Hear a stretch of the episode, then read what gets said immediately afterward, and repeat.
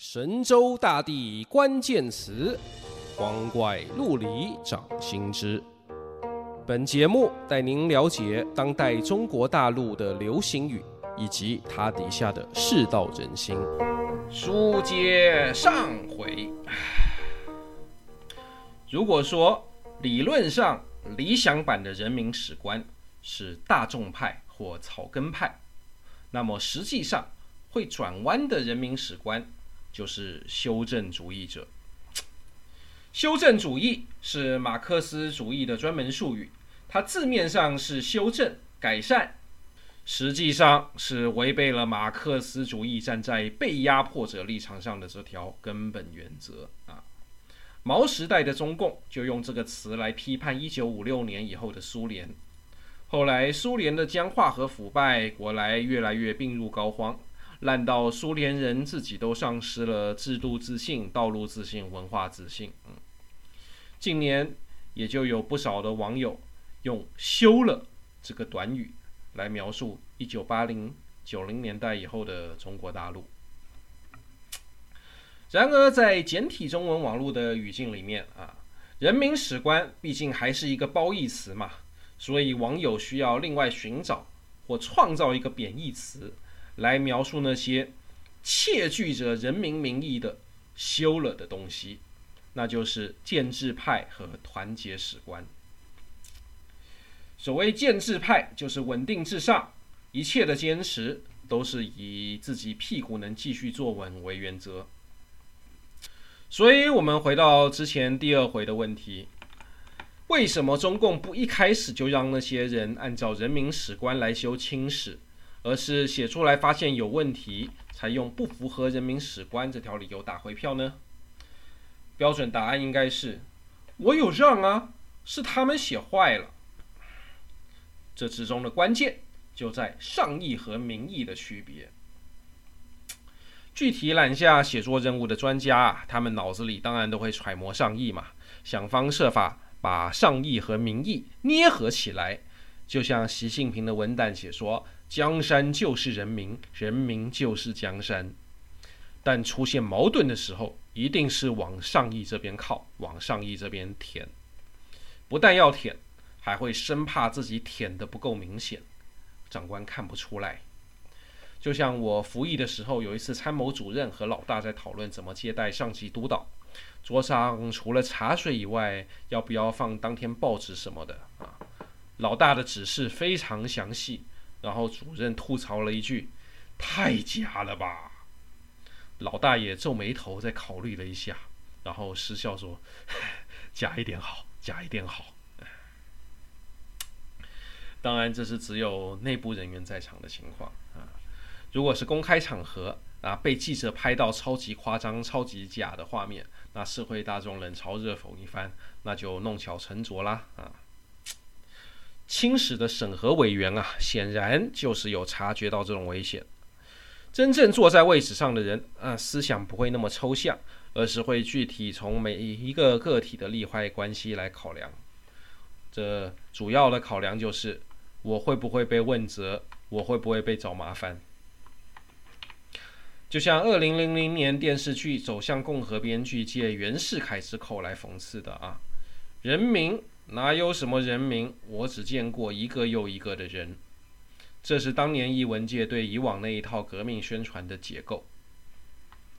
我们从被网友贴出来大骂的那些清史专家的书稿来看，某些清史编修委员的走火入魔程度啊，可能相当高了，是把自己带入了整个国家体制、整个大局这种抽象概念来意淫。和康熙皇帝同一时期的法国路易十四说过一句：“政及国家。”哎，人家至少真的是国王啊，而且人家能把体制搞到要围绕他一个人的作息来运作。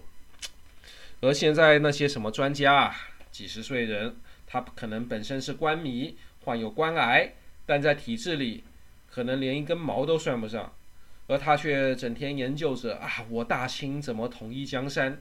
而帝王将相又是如何之爽啊！久了以后，可能就魔怔了。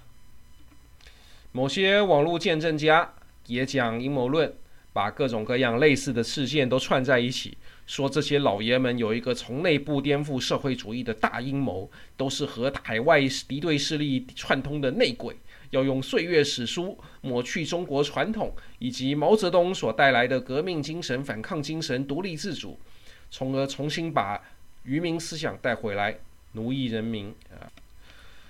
但我觉得，实际情况不会那么夸张。哪里会有这么厉害的组织，能把一大堆自私自利又思想扭曲的人联合起来，为一个抽象的理想而奋斗呢？实际上，那些人大概也就只是在自己的头脑里揣摩上意，在各自的作品中夹带私货而已。官方现在对这件事情还有类似事情的态度也是冷处理。不利于团结的话不要说，那就什么都别说，尽量掩盖矛盾吧。在这样的环境中，大概也就只有网友们的阴阳怪气，还能屡屡让这些矛盾和这种官场来现一现形。那么最后，对台湾人来说，知道了这些有什么意义与价值呢？我给大家的意见与建议是：人民史观的思维方法。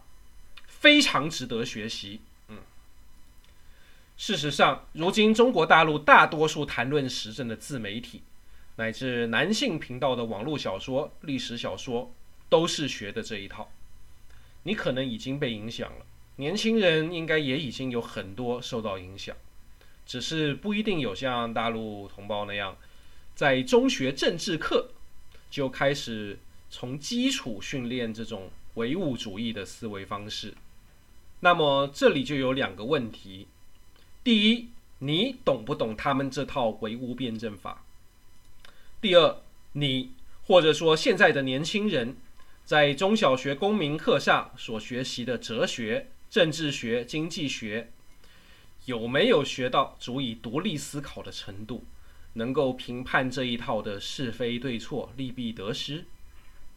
换言之，就是有没有自己的抗体？这是一个非常大的课题啊，我们以后有机会再讨论。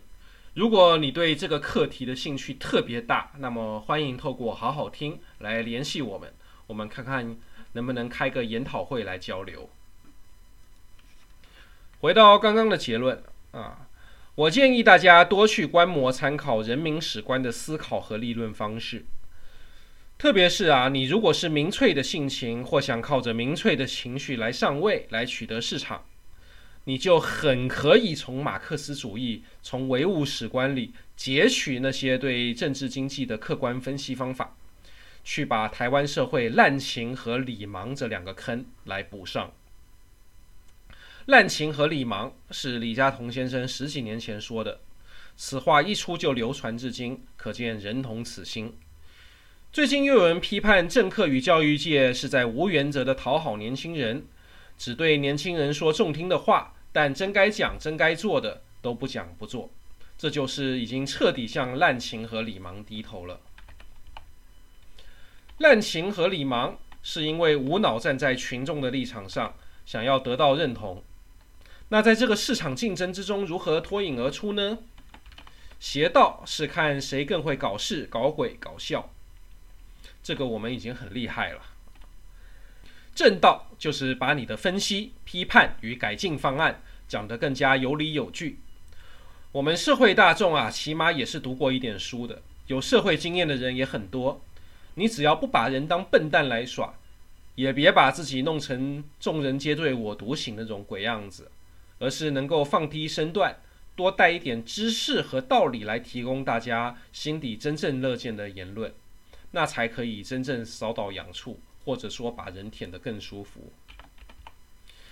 至于之后呢你是真心站在人民这边为大多数人谋福祉，或者只是用这所谓的人民史观来跟台湾人、香港人、大陆人任何人博感情啊，博干净。而到面临威逼利诱、面临人性考验的时候，又要不要转弯？这就看个人造化了。神州大地关键词，光怪陆离，掌心之。我们下集再见。